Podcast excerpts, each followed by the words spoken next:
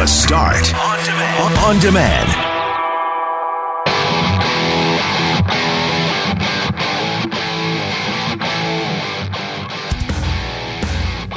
Interesting legislation being pitched in Ontario as it pertains to work life balance, specifically the right to disconnect. Some potentially huge news unveiled in our Breakfast with the Bombers segment today when we spoke with Wade Miller as it pertains to the Western Final on December 5th.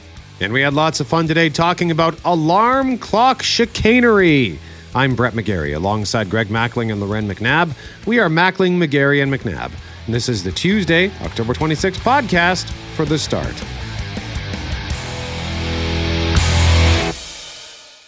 Mackling, McGarry, and McNabb, thank you very much for joining us this morning on The Start. And we had a conversation yesterday about pre-pandemic behaviors and one of the things that came up is you know we're going to make sure we try to protect our work-life balance a little bit more and we were talking about the things we do with our cell phones and and wouldn't you know it, Loren, Ontario, it's like they were listening to our show yesterday. yeah, this is what happens in Ontario. They tune into CJOB and then they think, you know, we should make a law about that. That's a great idea. So yeah, it's so funny. You just mentioned how when you get home, you sometimes just, you know, I think you said you toss the phone on your bed and you sort of feel that relief at the, that you can just disconnect, even if it's a few minutes, a few hours, maybe you're heading out. Well, Ontario, they're working on this disconnect legislation that's going to ensure that employers recognize that they need to give their employees the break at the end of the day. They're going to try to figure out a way to craft an email ban, an after hours email ban. And it's got a lot of people saying that's cool in theory, I think, Greg, but I, I don't know how you put this in practice. Some companies have done it over the years. They've said, you know, they might put signatures on that say you don't have to answer after hour. My hours are not the same as your hours, that kind of thing. But this idea that there would be a law that says your company, if it's more than 25 people, has to create a system to which you know the rules around email. I, I don't know. I, I, part of me was like, oh, good. And then I thought, how would I even do my job if that was the case, though? And if I'm, am I really going to complain about it? Well, I just wonder if there's an opportunity to opt out. Not that you would necessarily want to do that, but it would be, as you mentioned, Loren, impossible for many people to do their job without the ability, uh, A, to connect with uh, people within your organization or people from outside of the organization to, to connect with you. But there are lots of jobs where, really, let's be honest, there's no reason for anybody to talk to you after five o'clock. At least there shouldn't be. And if there is a reason, Brett, it means you're important enough that either you have a high enough salary to justify that sacrifice in your life, or there is compensation for you to do just that. Yeah, or maybe there's an urgent handoff that needs to be made. Like, for example, uh, no one's going to be emailing us at four in the morning, right? So they might have to tell us something at 7 p.m uh, knowing that we'll either see it that evening or potentially the next morning. I know that our management has been pretty good with saying, "Hey, just giving you a heads up. You don't have to act on this tonight. Just you know, for when the next time you crack open your email." And for other people too, turning off the email might also be impossible if you're running a small business, for example. Like I've been on the golf course with guys, like the guys at Torque Brewing, for example. I I've played in a golf tournament with them once, and I think there were three of them with me, and at various points through the afternoon, all three of them were wrapped up on their email because they all had fires to put out. You can't just turn it off because you're playing golf. Right, and that's why I think this legislation, Loren, applies to companies with 25 or more employees. Yeah. So uh, there's an acknowledgement there. Uh, I know that uh, one of the corporations, the one that I worked at before I got into radio, we had sort of a two hour window where we were expected to answer an email that was received. I don't know how the company monitored that, but they sure seemed to know. At any you, time of day? Like mm, the. Mm, hmm. The policy was two hours, so that's the opposite that. of a ban. That's that's oh, like you need to respond. It was else. it was the opposite of a huh. ban, and it was uh, it was troublesome because that extended into the weekend hours as well. So we're going to chat more about this at 637, but love to hear from listeners now, 780-6868. Would it work in your line of work? Would you like this? Does it sound just crazy to you? Or is this kind of conversations you think we're going to have post pandemic? emails, hours, times to connect, times to get away. I always feel personally, if it's really important, a phone call will happen, but you can't phone everybody in your company. And sometimes those emails have to go out uh, if they're really important ones. So I don't know. I, we've certainly received emails off hours that will advise us of meetings that are coming up within, you know, half hours or that afternoon that we should be trying to hit. So they, those are always the best. Ex- there's clearly an expectation there that we're getting that. Zero consternation when those emails show up in your inbox. Yeah. Please join us for this in 90 minutes or 15 minutes yeah. time. Those yeah. are the best. It's 1.30 in the afternoon. I'm just about to lie down for a nap. And there's the reminder, oh, there's a there's a staff meeting coming up at two o'clock. It's like, ah. Oh.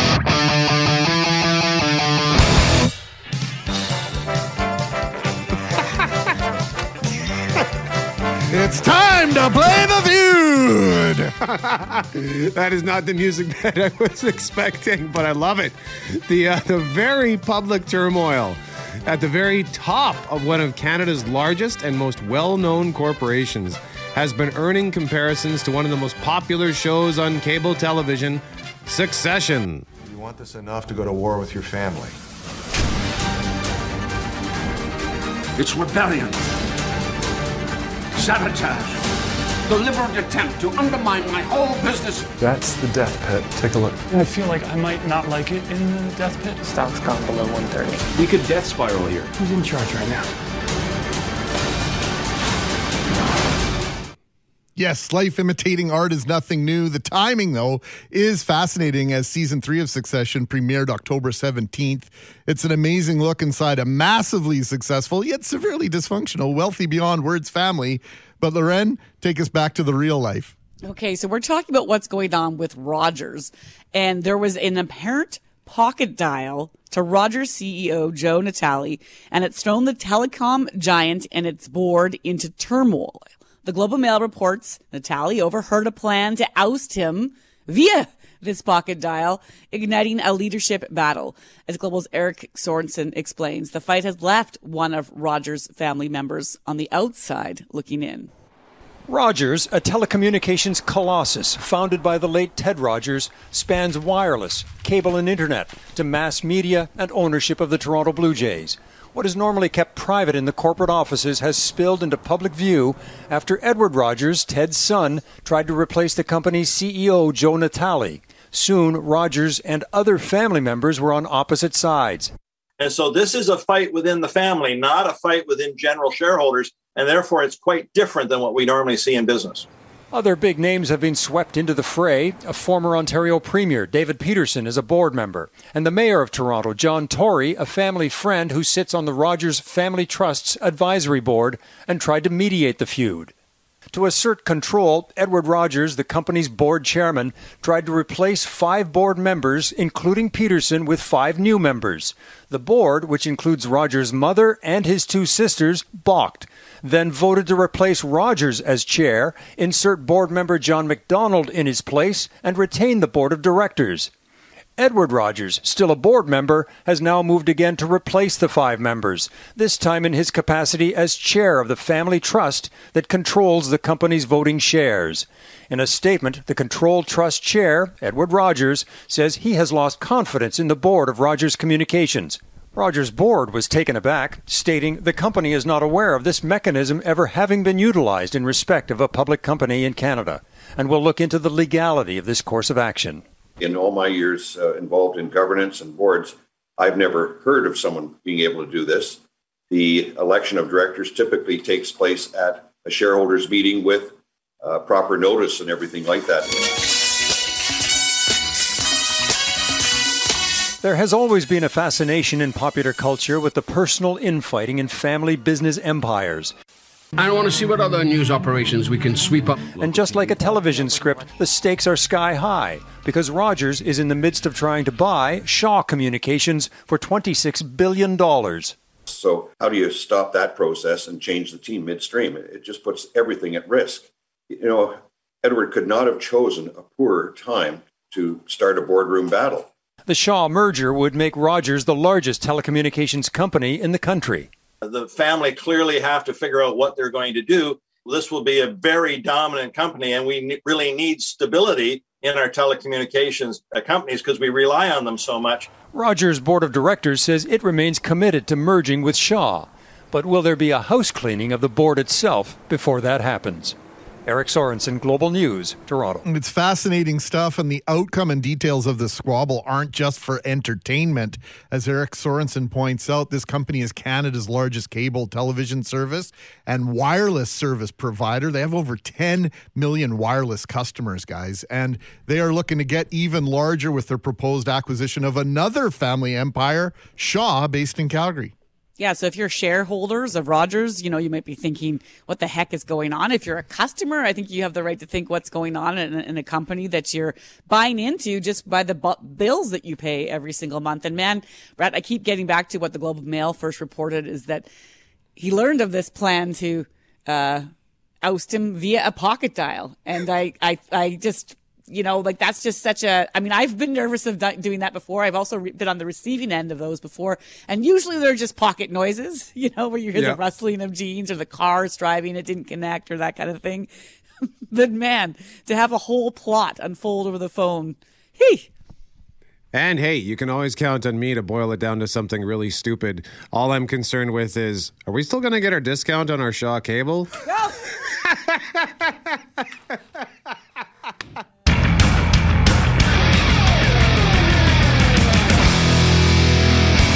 Right now, we want to continue our conversation that we started about a half hour ago.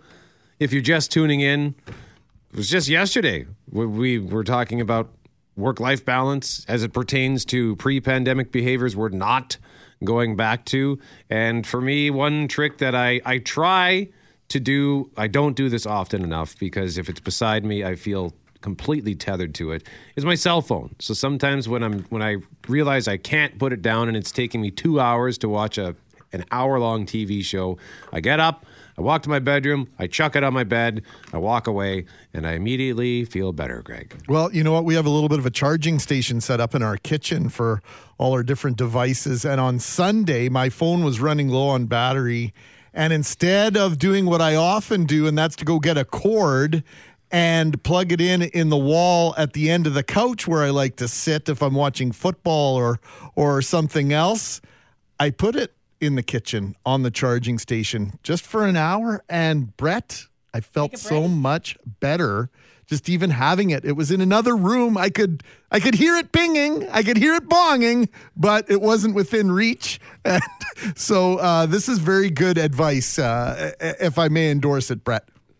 So Ontario's Ministry of Labor says workers have the right to disconnect and are introducing legislation to ensure employees recognize employers rather recognize that right, Loren. But critics say the idea, while good in principle, is not very practical. Global's Matthew Bingley reports. She answers more emails after hours. Brian Stewart's workday ends when he leaves the construction site, but it's a different story for his wife. I wish she could be done the same time as me. At the end of the day, that's it, and have family time.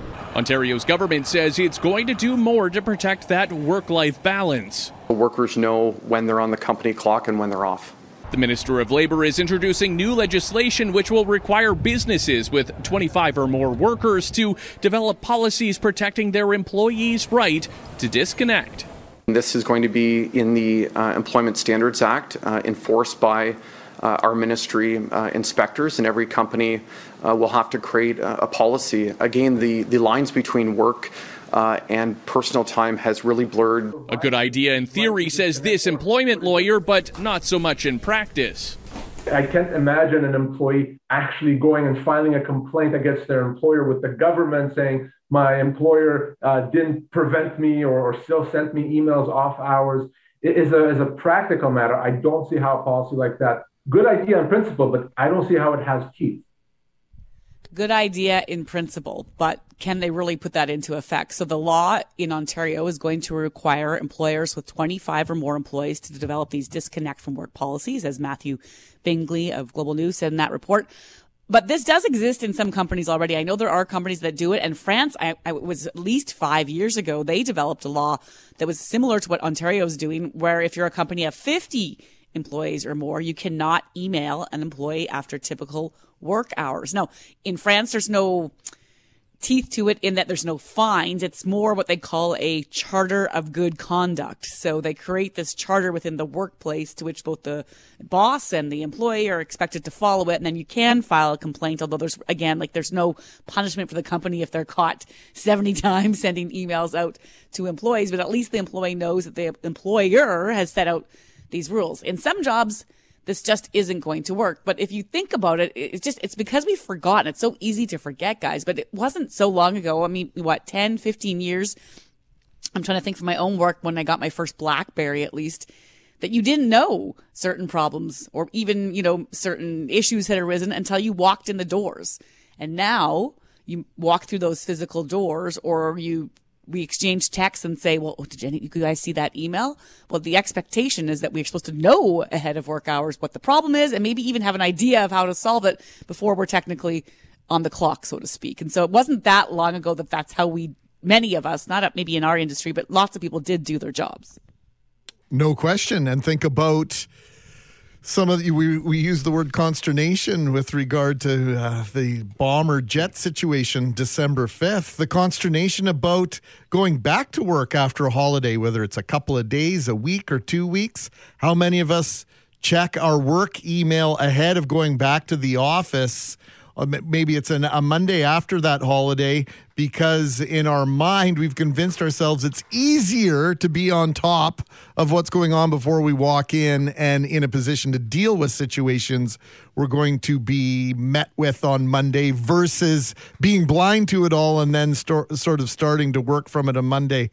Yeah, we've um, there's there's a real issue here in terms of that that blurring of lines between work, uh, life balance, and 100% not practical for everybody, but I think where it is practical, I think it's important that, that some guidelines, some boundaries be created, Brett. I, and when you think about the number of communication chains there are, ways oh. that to communicate. So when you look at, yes, at, if I actually get a phone call from someone at work, it's a very rare thing, and it's almost like uh, almost kind of happy to answer the phone. It's like, "Hi there, I haven't heard your voice in a while," but you can get text messages, you can get emails. We are on Microsoft Teams, and we have various communication chains in there. And then there's the social media.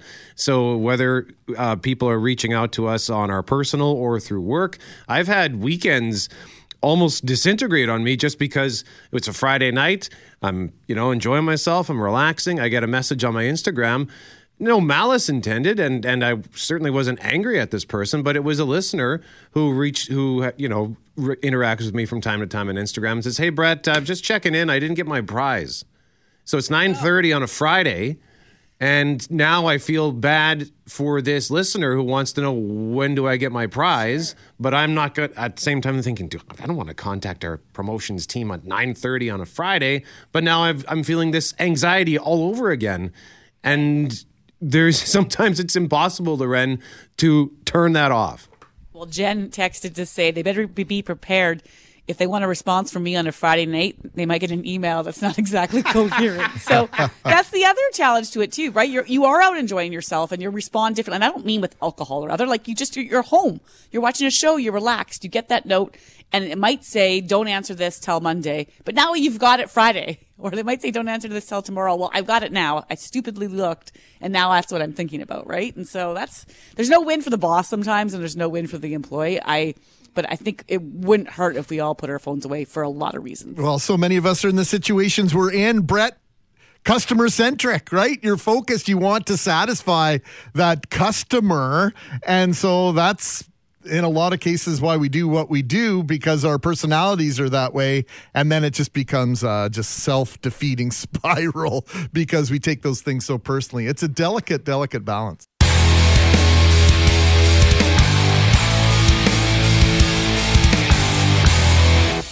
Right now, we want to talk about alarm clocks. Loren, you brought this up, I think, last week, the week before. What inspired your uh, consternation over alarms? Well, if you have more than one person in your house, and even if you don't, you got different systems to get yourself up, and then you have other people that need to get up, and then children that need to get up, or maybe you need to wake yourself up because you're like a child and you, are acting like you're 14 still and can't get out of bed. But uh, I just dropped into the wheel there, Brett. Just first of all, the sound that goes off for me every single morning and I picked this I like that. I like it I've too. had this for like a year because I thought it was like bouncy, right? Like it's nice. It's not aggressive. It gets me out of bed, right? Yeah. So that gets me up and going. But then I get downstairs, and for whatever reason, my husband has two phones. One's personal, one's for work. So that makes sense. But he sets alarms on both phones, but doesn't often take both phones with him. So oh. then, like, you know, a couple hours later, usually mid show, you know, six something, I'll just, we'll just be getting on air, and then boom, I hear that annoying, which is so loud and annoying. Fine. We don't need to listen to this whole thing. 721 every single morning. My son's alarm goes off on his device and it's.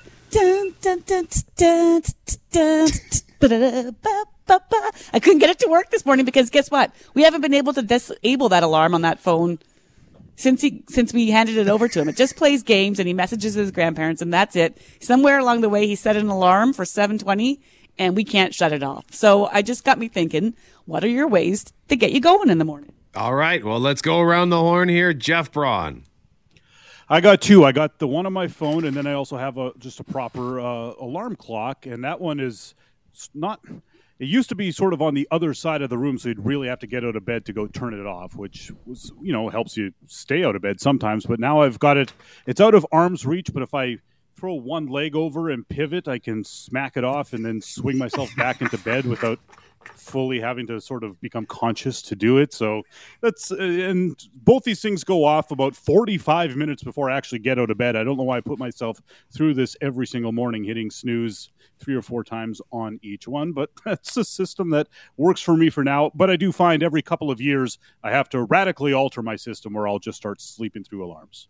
The couch potatoes are in agreement on that front. I have to do the same thing. I got to change the routine eventually because inevitably there's some sort of a disaster where I sleep in for work. Uh, Cam Poitras, what about you? Well, you know, the worst for me is like long weekends. Uh, you know, obscure holidays to Americans, and I use the word obscure in, in air quotes. Like Apple will be, like my Apple iPhone will be aware about Canadian Thanksgiving. Most Americans know that Canadians have Thanksgiving in October. At least I think they do. At least they send me a notification saying, "Oh, it's it's Canadian. Th- it's it's Thanksgiving tomorrow. Would you like to turn off your alarm for whatever godforsaken hour I wake up at?"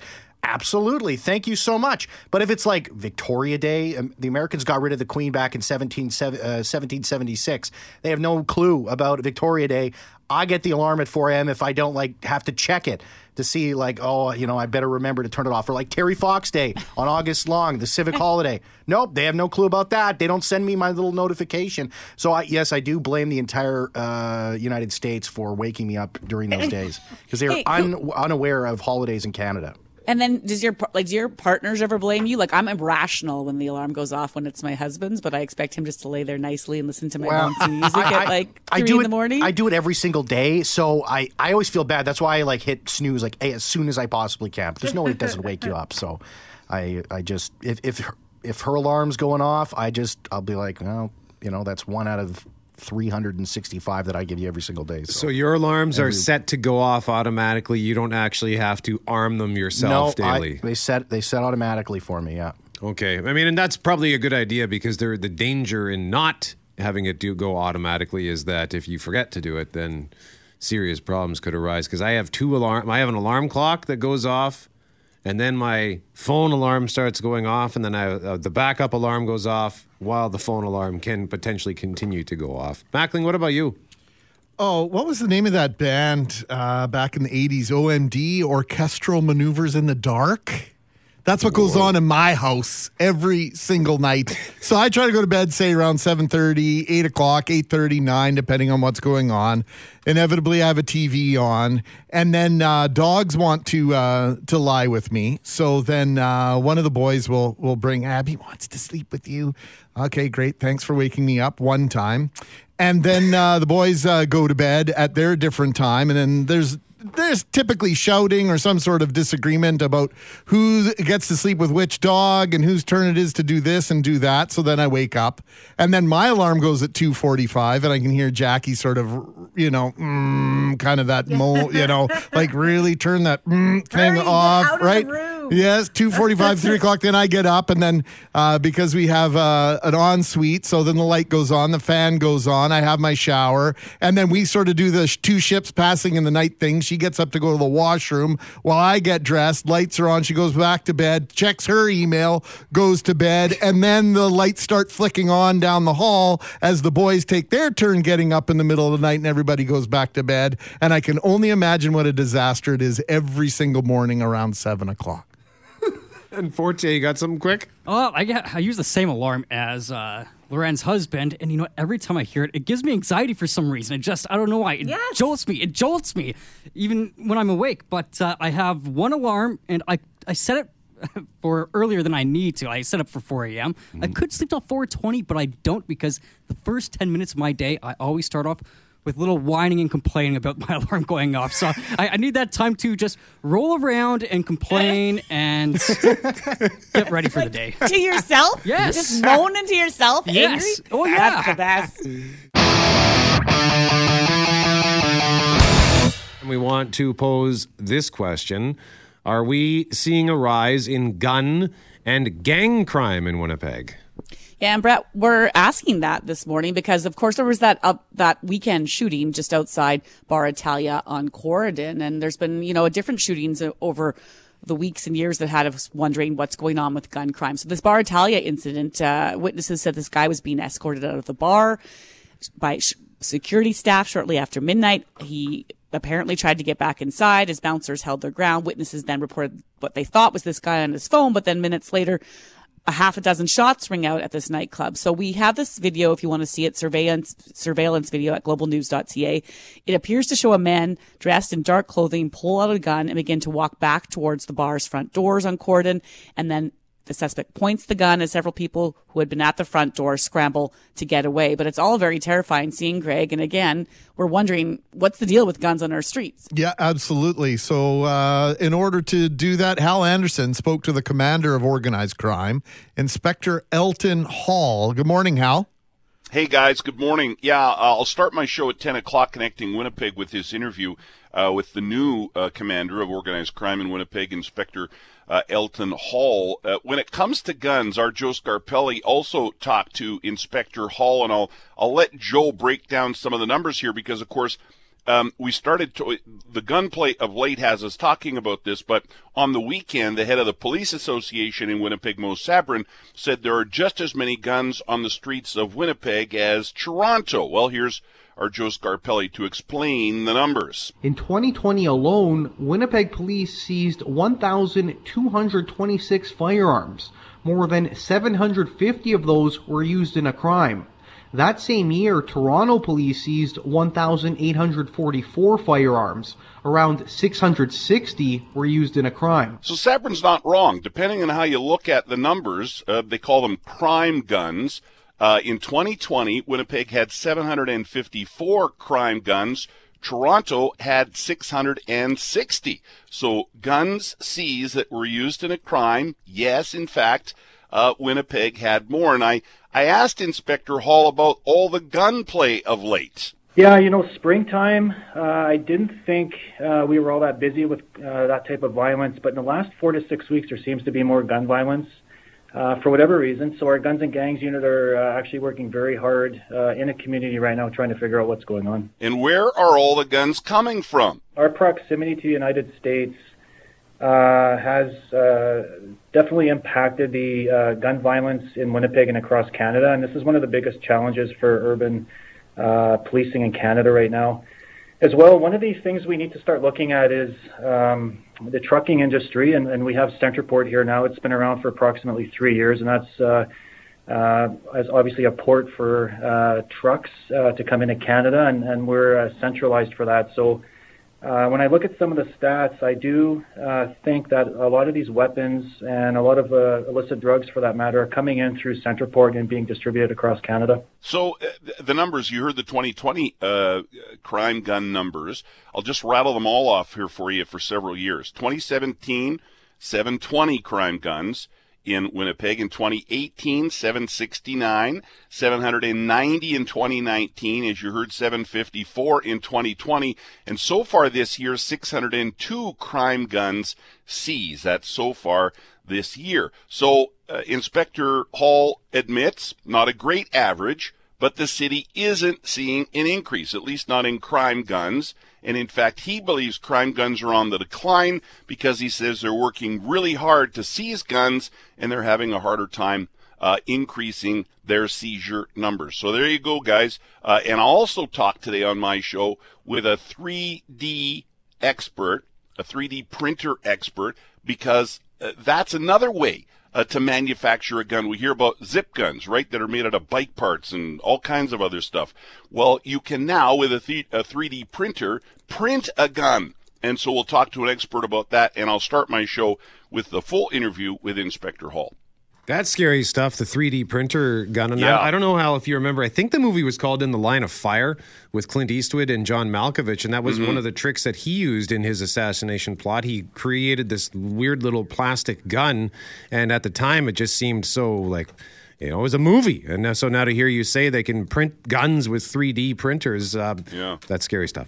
It is. Yeah. Anyhow, lots more on my show at 10. Hal Anderson, the host of Connecting Winnipeg, on from 10 a.m. until noon on 680 CJOB. Nice to get an early visit with Hal. It is 713. Mackling, McGarry, McNabb. And before we sign off here, any closing thoughts uh, before we move on, Loren? Oh, I just have so many questions about you know what you do to stop this. We've heard for years about guns getting in from the states and how it's happening, and so you know I, I want to reach out to other folks who were named there in terms of well, how can you do better with uh, the smuggling of guns coming into this country because that's not new. But if more are coming, then we need to do better. Mackling? Biggest question for me is is it affecting where you go? Say for dinner, after dinner entertainment. Is it changing your habits at all? Are you thinking about this as is closer to front of mind than it's been in the past? Asking you to text us about alarm clock nonsense for a chance to win two tickets for Celebrations Dinner Theater's production of Night at the Museum of Rock Stars. And Chris texting us. Chris Rutkowski, ufologist, Chris Rutkowski, who joins us on 680 CJOB from time to time. And he says, My best alarm clock when I was trying to get my kids up and ready for school was very low tech. They would never get roused by loud music or noises, so I had to resort to a cup full of water tossed at them in bed. Just a cup? My mom, it would be a full on like four liter pot. Come on. Of water. Oh, absolutely. Oh, wow, really? Uh huh. At least, I want to say at least three times throughout high school, my mom resorted to the pot of water. Oh, bless her. I like it. I've never done that, nor have I been on the receiving end of that. Jessica uh, texted us to say in her freshman year, she went around to every single teacher and friend I had and told them to scream, wake up into my phone. I recorded all of them, set it as my alarm, which ended up not going too well as it startled me and I threw my phone across the room. but at least it worked. I like the creativity there. I'm getting text messages from home right now. I got to share these with you. It's pretty funny. I've I've gone uh, in. This is from my wife. I've gone in at least five times now to wake, wake each of them up. Brendan's going to be late. Grr. Uh, uh, please order him a manual loud alarm clock. this is this is this example of conversation that goes on between Jackie and I at least three out of five every three out of every five weekdays. One of the things that happens with my alarm clock too is that I mean it's a cheap clock. It's like a fifteen dollar Walmart special that I have to replace every couple of years because it just it's so cheap. But a couple of weeks ago, I had a situation where the like the radio was on. But I couldn't hear it. I just woke up to this very thin white noise. But then, as soon as I stood up, then it came to life. It was as though like I was the, you know, sometimes you work as like an, an antenna amplifier. So for whatever reason, I was too far from the alarm to actually work. So uh, that uh, gives me, I really should like invest in a decent clock and not just cheap out on that. So I have to stop promising to get you this for Christmas and just make it happen. Yeah, I talked about the alarm clock that rolls away from you. We looked Yeah. at a couple weeks ago the one that's like a helicopter that lifts away from you. yeah, that sounds Maybe we fun. could create like an LED situation where it starts flashing like a nightclub. Ooh, I like the sound of that. okay. instead of instead of drinks being served, someone just throws a drink at you instead, walks in like a real life bartender. I like the nightclub idea because I used to wake up to Coolio's Fantastic Voyage back in I think No, 1990. really? Yeah, I had my stereo set to play Coolio's Fantastic Voyage every morning. So it, it kind of just I woke up bobbing my head. I'm like, all right, I'm ready to get up. Breakfast with the Bombers, brought to you by the Cooperators. Find an advisor at cooperators.ca, a better place for you because in just over two hours, tickets for the first CFL West final in these parts since 1972 go on sale to the general public. Now, I feel obligated to set the record straight on a couple of things here, Brett. Of course, the Winnipeg Blue Bombers have hosted seven East finals, all of which took place at Old Winnipeg Stadium. The first was in 1987, and the last one in 2011 as the Blue Bombers defeated the Hamilton Tiger Cats to advance to the Grey Cup versus BC Lions. That at the time was supposed to be the final game played at Canad Stadium. Wade Miller is president and CEO of the Winnipeg Football Club. Good morning, Wade. Good morning. Congratulations on clinching first in the West. Uh, this has to feel good.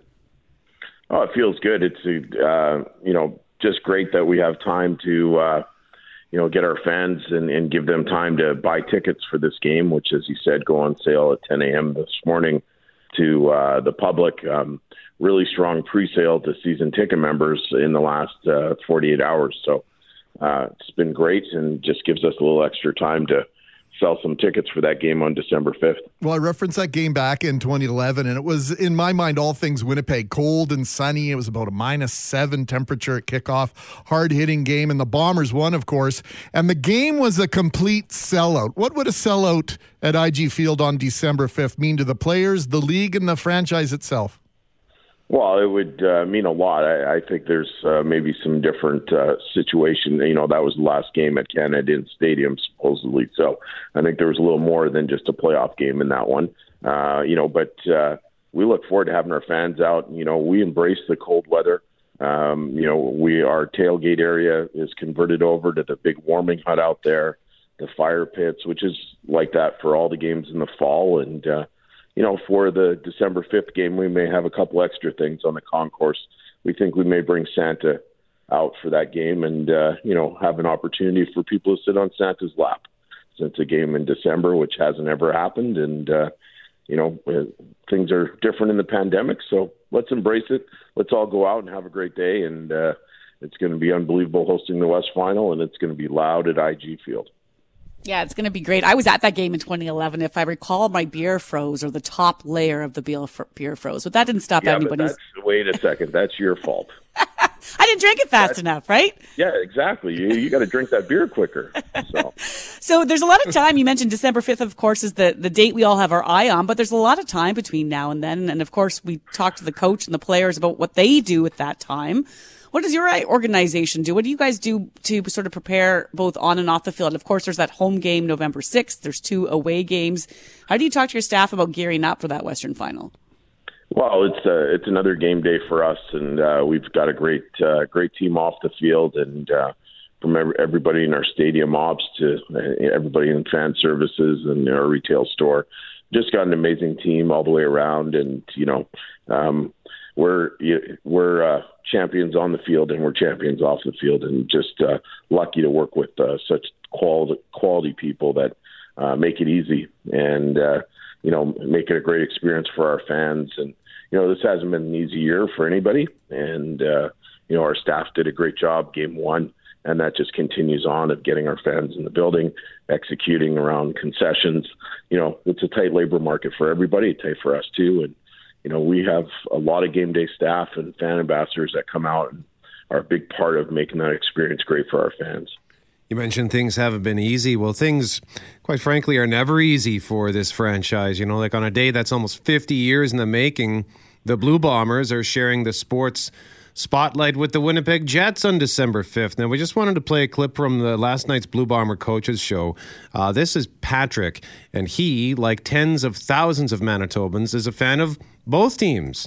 But I've only got one problem. There was a Jets game on that same night, and maybe you can help me out on, on this, Bob. You know, like like we're season ticket holders for both Bombers and, and the Jets. Mm-hmm. Right? I heard tell that they they might be moving the game or something. Or uh, have you heard anything about that? Yeah, there's talk about that. I don't know if it'll happen. Uh, the, the West Finals at 3:30. Uh, the Jets play at six that night.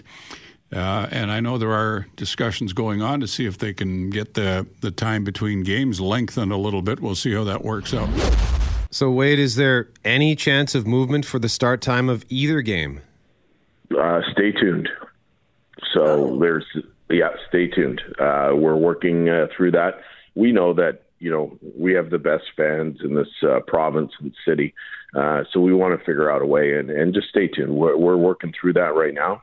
We did say no matter what, we will have buses that are going to leave from the transit terminal and go directly downtown uh, for the hockey game. So we have a way for you to get there safely uh, as well, and we'll do that for sure. Uh, but uh, stay tuned on the start time of the game. Right on, Wade. That's uh, potentially some uh, stellar news here. So lots have been made of the Blue Bombers move to what I think the consensus is now.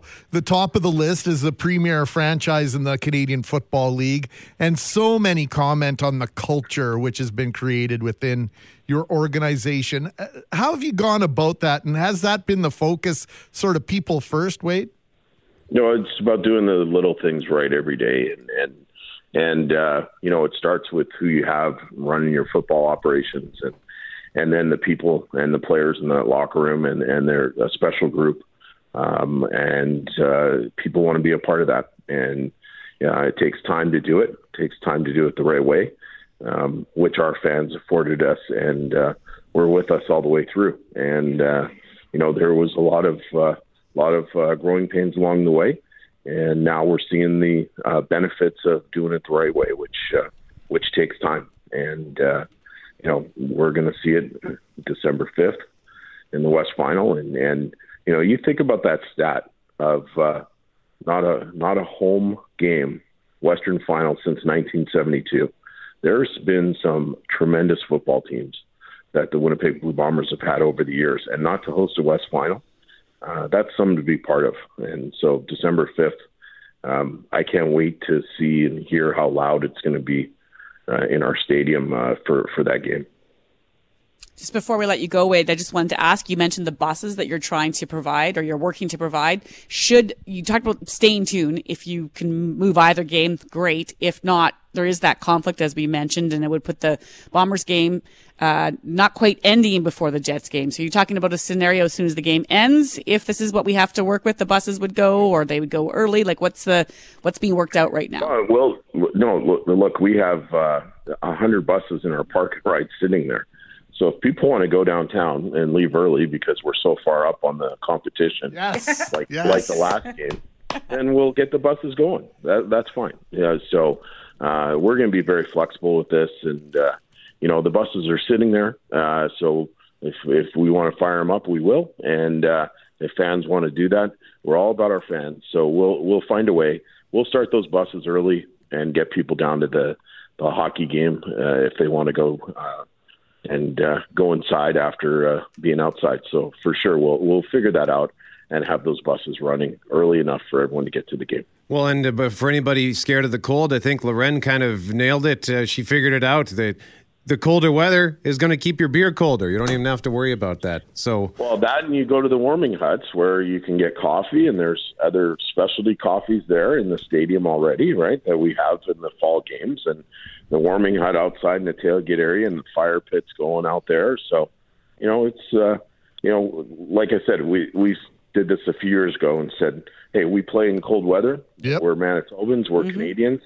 Come out and enjoy it, right? Um, you know, we see the festival, uh, the unbelievable event that is every February, and it's way colder. So let's let's go out and have a lot of fun. And Lorraine will drink her beer quicker now. She now No, hang on. I need to learn more about these specialty coffees. To be honest with you. oh yeah, no, there's there's uh, six or eight of those stands throughout the stadium Oh. uh, where you can go get your specialty coffees, and and we may add uh, you know a couple other things for you know the holiday season, and uh, you know where we we actually think that businesses should do their holiday party at this game, because holiday parties are so 2019. So, you know, we're talking to businesses now, and we're saying, you know, why don't you come out and bring your staff, right? So, yeah, um, you know, and and again, we're coming out of a pandemic, and you're not sure what you want to do for a holiday party.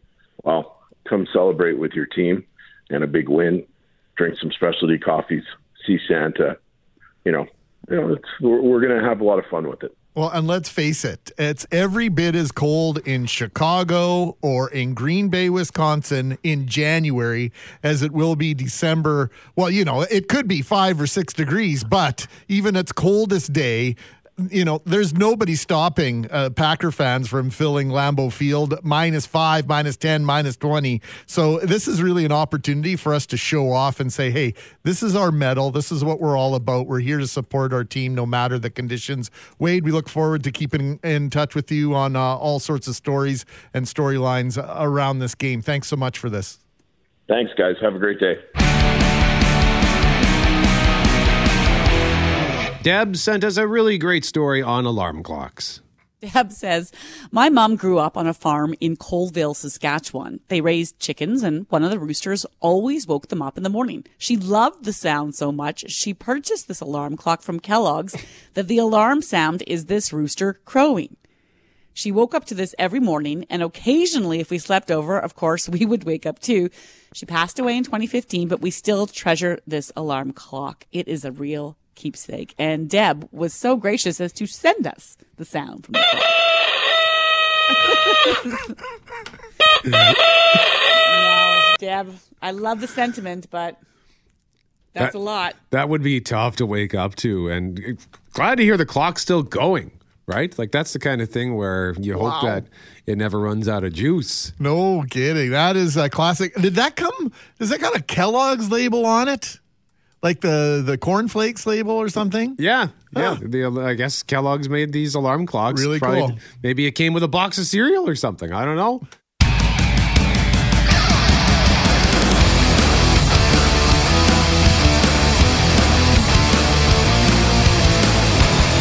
But right now, we want your feedback on our question of the day, which is for Credit Aid, helping Manitobans get out of debt since 1992. Visit creditaid.ca, call 204 987 6890. And or you can also shoot us a text to weigh in on this. But Ontario introducing legislation that would require companies to give employees the right to disconnect outside working hours. Should Manitoba do the same? The Ontario legislation would require employers with 25 or more employees to develop disconnecting from work policies, which could include expectations about response time for emails and encouraging employees to turn on out of office notifications when they're not working, Loren. So this would be a first for Canada, but these types of bans do exist sometimes in individual workplaces in other countries. France actually put a similar ban in place in 2016 on office emails. The question since then is, has it worked? Has it provided more work-life balance? Has it changed anything for either employers or employees? Aimée Morrison is a professor at the University of Waterloo, specializing in new media and social media, and we speak with her quite regularly, and she joins us again this morning. Hi, Aimée. Hello. Thanks for taking the time. You know, I think this is one of those things that we keep hearing. Good in principle, but actually putting it into place is different. Can these work? Yeah, yeah, these absolutely can work. Um, I will say that in, in the courses that I teach at the university, I have been enacting my own policies about the right to disconnect for some time. I put on my syllabus that email is fast, but it is not instant, and I will respond to student emails. I will read them within one business day, and I will answer them within two business days. And I've not had any problems with that. Um, because it, it teaches people the expectations around their availability, and those expectations are often set from the top. So when I am the professor in the room and I am the authority figure in that room, I have the power to set expectations around my availability and therefore others' availabilities, right? In, in the same way that I, I say that I will never send you last minute work to do, I will never put things online for you in the middle of the night, or I will set my deadlines so that you have a reasonable amount of time to complete them and it won't require heroic efforts on your part. These are organizational changes with some technical structures in them. Um, and we should probably say that um, I got this request from you. I think you sent it at 6:30 last night, and I answered you at 10:30. That's and when right. my alarm went off at 6 a.m., before I even got out of bed, I was researching the topic from the dark in my own room in my pajamas on my phone. So maybe we're not the best people to talk about these boundaries. Did we breach your availability, or are we? Do, well, do you, I looked, right? I looked. So, like in some industries, like media, for example, where there's there's breaking news and odd production schedules. So you guys don't work at nine to five. You know, you're at, at two or three in the morning, so you can do your morning show, and your workday is usually done by mid afternoon. Except that you know other people don't work just until mid afternoon, or they're in different time zones. So if you want to get the sources you need for the stories you want to cover, sometimes you're working outside of those boundaries. And and this is the original impetus for all of this overwork. We all thought it was going to be convenient. You know, some of the earliest advertisements for cell phones and laptop computers show people in work attire at their cottages, you know, or on the highway, on the, you know, sort of Pacific highway, the coastal highway, you know, doing their work. Like, isn't it great? You can work anywhere, right? Um, we thought, oh, we're going to be untethered from the office, but what we didn't maybe realize was that we were all giving up that distinction between a space and time to do work and a space and time to not do work. And I, I think we're reaping um, what happens from that, which is cognitive and emotional overload, um, a poor sense of boundaries, and a tendency to be never fully attending to either work or your personal life because you're always on call for both. You mentioned creating culture, and we were speaking with the president and CEO of the Winnipeg Football Club about half an hour ago, Aimée, and they've really changed the culture there. They're they're now the football team that players want to play for, fans want to cheer for, and others want to work for. And you sort of alluded to the fact that this is a, a top-down ende- endeavor, and I want to give uh, some props to our uh, management here because this is part of management uh, work emails uh, that come to us. My working hours and your working hours may be different. Please know I have no expectation that you'll read or respond to emails sent outside your normal working hours. This is something we get every single time we get an email from the top. I love it. That's great. Setting that expectation because what normally happens in these organizations is that there'll be this idea that you can work within your working hours, but then one person starts to send emails after five, right? And then another person responds to that email, and you might miss an opportunity there. And so now you feel that because two people are communicating after hours, that you also need to communicate after hours, or you're going to miss being part of a decision, um, or you're going to look like you're not carrying your weight. Like it's it's very very easy, particularly in this employment environment where we've learned to always be hustling, and where maybe often there aren't quite enough employees to cover the amount of work that needs to get done, and we can feel quite guilty for only working our contracted hours per week when other people seem to be exceeding those boundaries. And, and what what happens is it's just a little bunch of holes that that appear in the in the barrier that separates our leisure time from our our working time, and we always might be working, and we always might not be working at the same time, and, and it's best to stop that from the top. And there are technical fixes for this too. So Daimler, um, the car company based in Germany, um, has this policy um, for the last five or six years where when you go on vacation, they erase all the emails to you that come in during that time. oh. Because there's nothing worse than that first day back after vacation.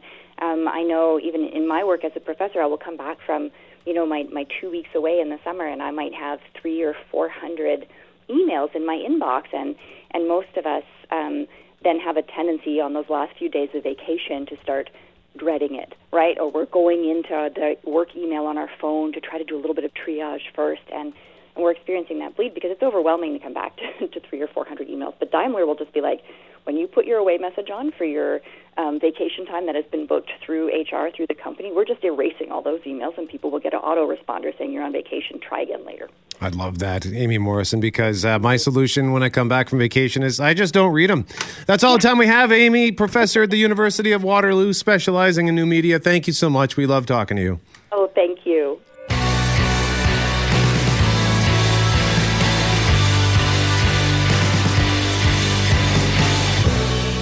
We had a conversation last hour with Wade Miller, president and CEO of the Winnipeg Football Club, and we want to continue that discussion on the Western Final in just a moment. But a reminder we're asking you to text us a story about alarm clock chaos for a chance to win two tickets to Celebrations Dinner Theater's production of Night at the Museum of Rock Stars. And I see here we have one from Roxanne. Roxanne says, My son, who's a university student, has a traditional clock radio with two alarms. One is the hugely annoying beep, beep, beep. Oh, you're being generous with that sound. Yeah, I know. I didn't want to be too, too loud. I don't want to wake anybody up unnecessarily. Uh, the other is the equally irritating full volume rock radio, slightly off station. So there's as much static as there is music. He also has a Google Mini with three alarms blasting various music. And finally, his phone has three more obnoxious alarms set, all within the space of two and a half hours and often overlapping. I work early hours, so he never wakes uh, wakes me up. But my home office is right next to his bedroom, so I'm often the final alarm hammering on his door to shut the whole mess off. The worst part, his system is so complicated that he leaves everything set seven days a week, even when he doesn't need to get up or isn't even home. He's lucky he survived the last 19 months. Thank you, Roxanne. Oh, that's gold. Keep those stories coming for a chance to win those passes. And at the end of this segment, I want to read one from Vicky, who came up with a crafty way to get her kids out of bed with a hidden alarm clock. But we want to talk right now about consternation and glee from caller Patrick on last night's coaches show with Bob Irving and Mike O'Shea for those who did not get a chance to tune in last night. Yeah, Coach. I, I just wanted to say thank you. Being at that game there uh, on Saturday night, just mind blowing. You know, like walking out of that stadium, every Bomber fan, it was unbelievable. So I, I just want to thank both you and the and the team for giving that to us because there's just no better feeling. This year is something out of the books, as they say. So I, I just want to say thank you for that. But I've only got one problem. There was a Jets game on that same night, and maybe you can help me out on on this, Bob. You know, like like we're season ticket holders for both Bombers and, and the Jets. Mm-hmm. Right? I heard tell that they they might be moving the game or something. Or uh, have you heard anything about that? Yeah, there's talk about that. I don't know if it'll happen. Uh, the, the West Finals at 3:30. Uh, the Jets play at six that night, uh, and I know there are discussions going on to see if they can get the the time between games lengthened a little bit. We'll see how that works out. But on the bright side of things, I, I- again, Coach, I I just want to thank you, you know, like and for every Bomber fan out there, right? You know, like this is it. Again, thank you. Okay, Patrick. Thanks, Patrick. I, I think. Um, have you heard anything about some sort of transportation between the Yes. Bombers going to the Jets games? That's Yes, I have. There's uh, the bomb. Yeah, the Bombers are going to provide uh, bus transportation from IG Field to Canada Life Center. If they could uh, move the hockey game back half an hour to six thirty and the football game up half an hour to three, no problem, right? Then there's no conflict. there. Yeah, So yeah. We'll, we'll see if that can work out. That would. You know, would some sometimes I wish I could be standing outside the stadium when everybody's leaving. You know, just to feel it because when Patrick said that, it's like God. The, like, I just like to to be a little closer to that and get that sen- sense of you know how how everybody feels leaving the game. So it must be good.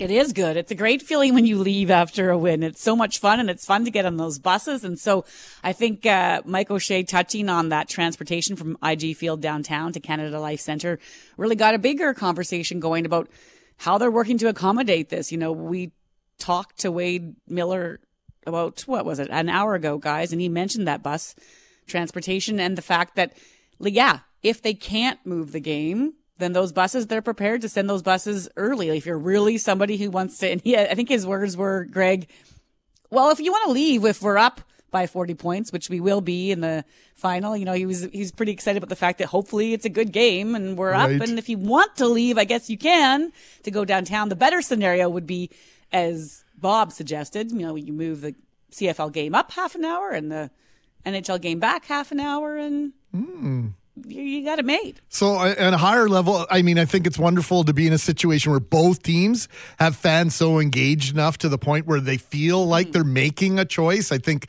that's a tremendously good sign for both teams. That's you know, my opinion anyway. Tel- television scheduling is typically the number one priority here. Not to mention for the Blue Bombers to have their start time back, uh, bump back, like let's say 30 minutes. That also likely means an adjustment to the start time of the East final. And right now, that is scheduled to begin at one o'clock Eastern time. So, is there an appetite? To mess with that time. I guess only the folks at the CFL and NHL know for sure. Uh, included in that group would be Wade Miller. And about an hour ago on Breakfast with the Bombers, Brett asked Wade Miller this question. So, Wade, is there any chance of movement for the start time of either game? Uh, stay tuned music to the ears of so many Manitoba sports fans. So, you know, I, have dug a little bit deeply into what's going on on the NHL side because I thought they would be the biggest barrier uh, myself, Brett, because uh, Rogers hometown hockey was until this year a Sunday night event on Sportsnet. So it typically featured a double header on those Sunday evenings with Canadian teams involved, which would mean potentially adjusting the schedule for a national broadcast and the start time in another arena. Well, in researching this situation for the 5th of December, I discovered hometown hockey is now a Monday night event, which means the Jets Leafs game is not a national broadcast. So is there some wiggle room there? And is there wiggle room at the CFL level, Loren? I think maybe we got our answer from Wade Miller. It sounds like there's wiggle room. That's what I read. You know, it, there's a stay tuned in there, Brett, which I liked. Personally, I think the Leafs should be banned from ever coming here anyway. so I don't know. I like, is that an option that we can pitch and you know bring someone on to ask that question? But I there's so many things to take away from this. Like, it's been so great to have live sports back.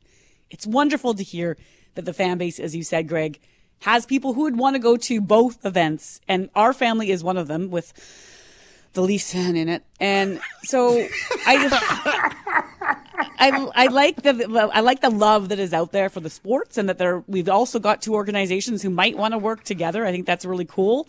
And um, I also liked Wade's suggestion, Brett, of another idea he pitched was a Christmas party at the game. That's a tremendous idea because I don't like when you asked the question in our group chat are are companies doing Christmas parties this year? And by now we would have heard if ours was doing one and I imagine where our company is not going to have one. Uh, and I imagine a lot of companies probably are not going to have you know sort of work sanctioned indoor events. But to propose to do the party outdoors at a football game. I think that's a great idea. Good for the Bombers for coming. Like that's super creative and super easy. And what a way to bring people together to enjoy some jocularity and enjoy Manitoba. And it also takes the double vax question out of the hands of the companies in question, right? In right. order to attend. Uh, that's a Blue Bomber. That's Manitoba uh, government public health policy for you to be double vaxxed in order to enter IG Field. So it takes a lot of pressure off organizations that might like to have a Christmas get together. But how do you enforce that? Well, that's one way to go about it, I would say. There are some win win wins in that proposal. And not to mention, what's one of the big challenges of Christmas parties in the best of years, pandemic aside? Transportation home. The public transportation is there. You can get on a bus and get home.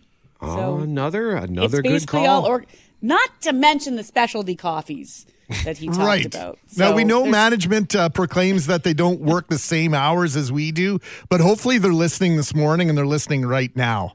I think it would be a great idea for I've our Corus Christmas party. You have? Uh, oh, it's already gone out. Oh, the text has already happened. Brilliant. yeah, about an hour ago. I don't care what time it is. And Answer me. And at least the Bombers have legitimate uh, local craft beer on tap at IG Field, right? Unlike the Jets, uh, they have their craft beer corner, but the beer is based out of BC, so that's a big zonk as far as I'm concerned. But the, another thing too, if you're going to the uh, Bomber game and going to the Jets game I would imagine, like, if you're having a layer up, you might be a little bit uncomfortable at Canada Life Center, but I guess that's something you, if you're going to the Bomber game, you're going to wear that as a badge of honor. So if you show up at Canada Life Center, everybody's going to know where you were. That's a really good point as well. What are you going to do with those extra layers? Brett, you pointed out it's sometimes difficult to find a place to put your coat when you go to a Jets game. So uh, there are lots of logistics, lots of moving parts here. And once again, I'll go back to my original statement off the top. I think it's just fantastic that so many people in our market care so deeply about both these teams that it's even a big deal.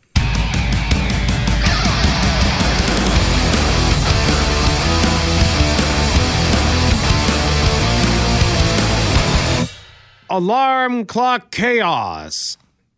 We're asking you to tell us a story at 204 780 6868 for two tickets to Celebrations Dinner Theater's production of Night at the Museum of Rock Stars. We're going to pick a winner at 9.15. Vicky's text made me laugh. Vicky says, When my three sons were younger and had to get up for school, I got them each an old fashioned looking alarm clock from Sears with the bells. But instead of ringing, each clock was decorated like and made the sound of a farm animal cow, pig, and rooster. The rooster was the most annoying one. After they set the alarm and went to bed, I used to go into their rooms and hide it somewhere. So when it went off in the morning, they would actually have to get out of bed to mm. find it. So that worked like a charm. I'm writing this one down, Vicky. Thank you. And on another note, my friend and I talk about inventing an alarm clock with the sound of a screaming baby, which, sidebar, also good birth control for young adults. LOL. if you're a dog owner, you know that nothing gets you out of bed as quickly as that heaving sound a dog makes right before they throw up. nothing makes you jump out of bed faster than hearing that sound. Perfect sound for a gross alarm, and that you could you could interchange, I think, dog or a cat. Yes. Yeah. If there's a cat Anything at the edge of the cutesy. bed, yeah, yeah, yeah. Like I have I have jumped out of bed in so many so many like dead sleep, and I can hear and feel the cat at the end of the bed doing that.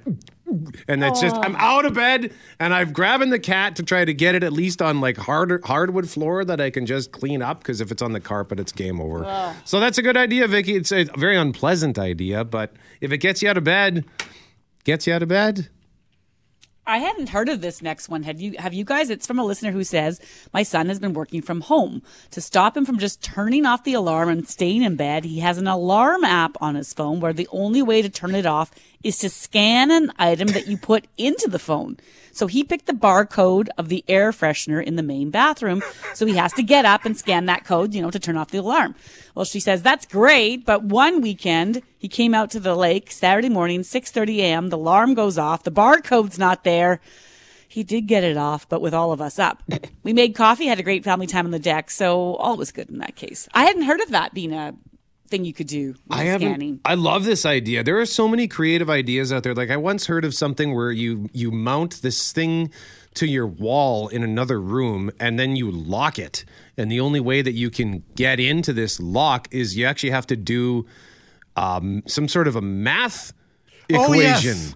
Yes, yes, so yes. at- like if you're wake like if I wake up at 2:35 and I got to walk from my bedroom into the kitchen and turn on the light and do some sort of complex math equation, that's going to wake me up because I I got to figure out how to use my brain. Uh, but I would probably just end up taking a sledgehammer to it. So let's be honest. If the thing is locked and I got to use math, I'll just break it. Well, and I think you're lucky you're in a concrete apartment block. Uh, some of those uh, buildings, those newer buildings now that they're stick framing uh, out of wood, I can just imagine the the absolute disdain your neighbors would have for you if you lived in one of those buildings, or any one of us did. You know, the alarms going off at two forty five, two forty nine, two fifty three. Well, the wall between the bedrooms is not concrete. It's not. No, I learned that. I learned that the hard way when I first moved in, and the guy next me. door was playing a movie at like eight in the morning on a Saturday. Oh, great. What what what kind of movie? I thought this story was going somewhere else altogether. Oh, because of vaccinating season? No, Because, well, because you just said the walls between the bedrooms, so I immediately was like, "Oh no, stranger sex." Uh, it was not that movie, by the way, G-Mac. Not Okay. that kind of a movie. No chicka bow wow. No, no, no, none That's that. in our uh, lexicon now, right? On the morning show, Loren started it Yeah. last week with chicka bow wow.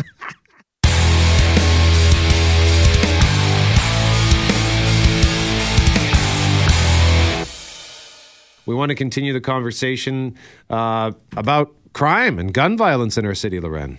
Yeah, so of course we talked about this for a couple reasons. First of all, over the weekend there was a, a shooting at outside Bar Italia, and Global News just obtained that surveillance video that you can see on our website, globalnews.ca or cjob.com, of, of what appears to be this man outside the club with this what appears to be a handgun and sort of the scene of shots being fired in and around them had us asking questions to police just about gun violence in Winnipeg and is it on the rise? And then asking the follow up question to that, Greg, when you hear about that, does something different go through your minds in terms of where you want to be, times a day, places you will or won't go because of gun violence? We had, you know, we've had listeners text in saying, hang on, you know, like knife violence is bad, has always been really bad in Winnipeg, and that's absolutely true. But something different goes through my mind when I hear of someone hurt, killed, or even just the sounds of gunfire because of sort of the bigger impact that could potentially have on a massive, bigger scale, right? A gun gets fired, someone pulls out a knife outside a club is very different than someone pulling out a gun and firing it into that crowd. Yeah, well, we had we had a stabbing at a high school dance back uh, when I was in high school. That was interesting. That that made me think twice about going to high school dances. But they sort of changed the policy. There were no longer, if I remember correctly, uh, individuals from outside of our school allowed after that incident took place.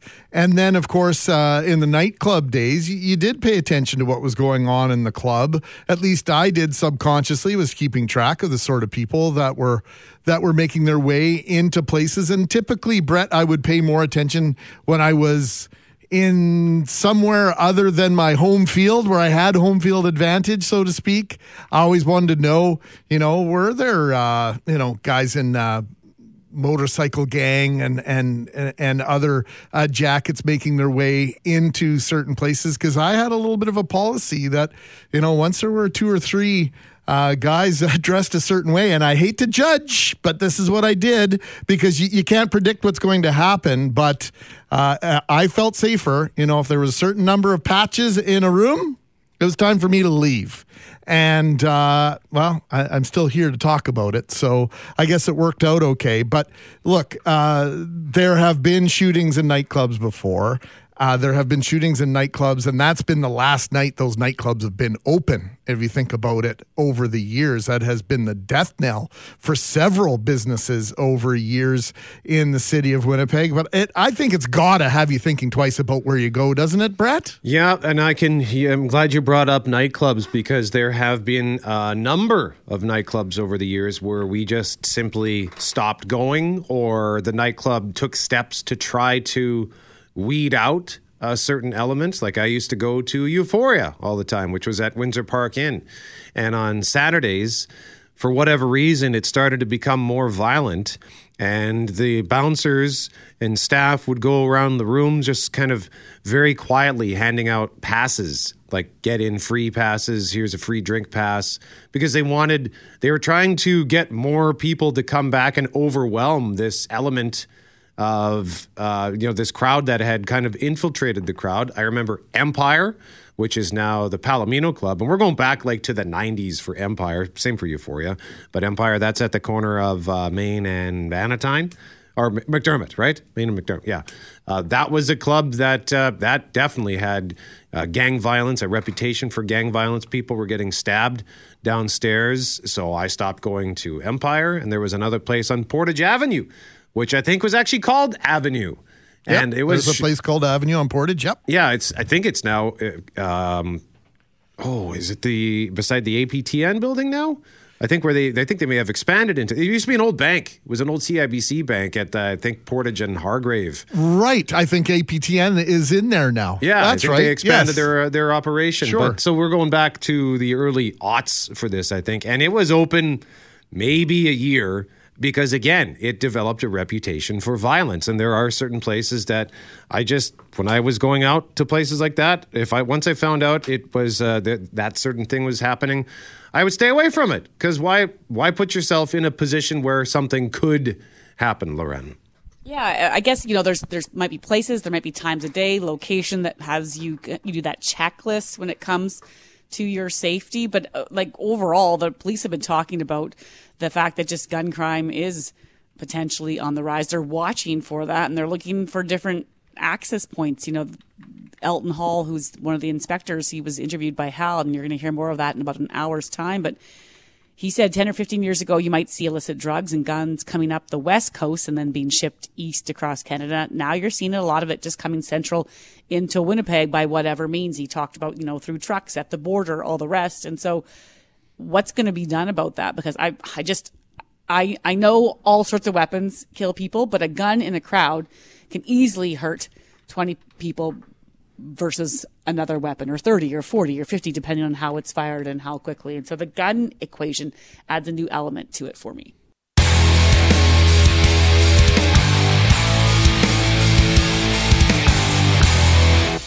Mackling, McGarry, and McNabb, we have tickets to give away for Celebrations Dinner Theater's production of Night at the Museum of Rock Stars based on your text messages on alarm, clock, chaos. And Greg, I understand uh, there's one from a mom who has to wake people up even when she's not there? My daughter, like f- her father, can't wake up to an alarm clock. Even if I am ever away from home for one night, I have to set my alarm and call him to wake him up. My daughter needed to have her alarm very loud to wake her up as well. In high school, a group of kids went to Disney in the U.S. to perform a song and dance piece. She had to share a room with three other girls. When her alarm went off, the other three girls had the crap scared out of them, running around trying to figure out what was going on. LOL. All the while, my daughter continued to sleep through it all. So, how about that? Uh, Louisa Loren uh, sent us uh, an incredible story. A tough. This was a tough one not to go with, but uh, this is our runner-up. So Louisa says, I used to work for a cab company, and in the morning, my colleague who worked midnights would call me for my wake up call. I also had my alarm clock. Well, one morning, my alarm went off, but I knew I'd be getting my wake up call soon, so I went back to sleep.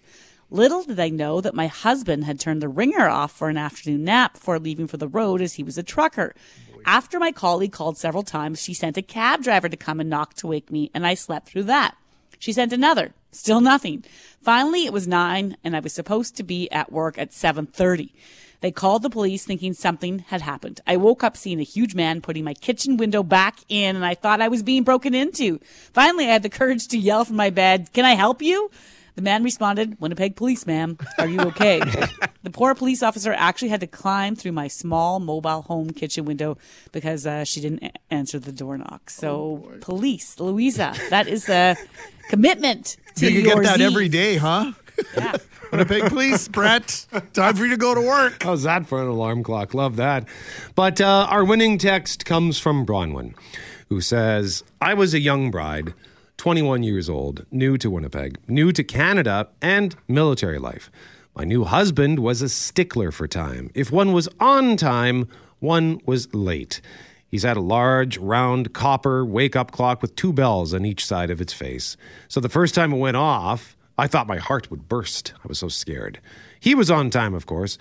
It was probably the next morning around 6:30 when I was awakened by this monstrosity when without thinking, I reached for the book I was reading and threw it at the clock. I had a great aim, and the clock was smashed to smithereens. He looked at me in shock and said, I guess I'd better get another clock. That was in 1960, and we were together for 59 years when sadly his time ran out. I would give anything to have that clock back. Bronwyn, thank you very much for sharing that story. That's uh, that made us all, uh, you know, feel fuzzy and stuff. So we appreciate that, and you're the winner. You win the tickets for Celebrations Dinner Theater. So congratulations and thanks to all for participating as usual. We love your stories. Hey, thanks for listening to the Start Podcast. We are available on Apple Podcast, Google Podcast, wherever you find your favorite podcasts. Subscribe now and never miss an episode. And if you like what you hear, rate the show, tell us what you think. And hey, even tell a friend about the podcast. Be sure to follow us on Twitter and Instagram. Greg is at GMACWPG, that's G M A C K WPG. I am at Brett McGarry, B R E T T M E G A R R Y. And Loren on Twitter is at McNabb on Global and on Instagram at McNabb on CJOB. Talk soon.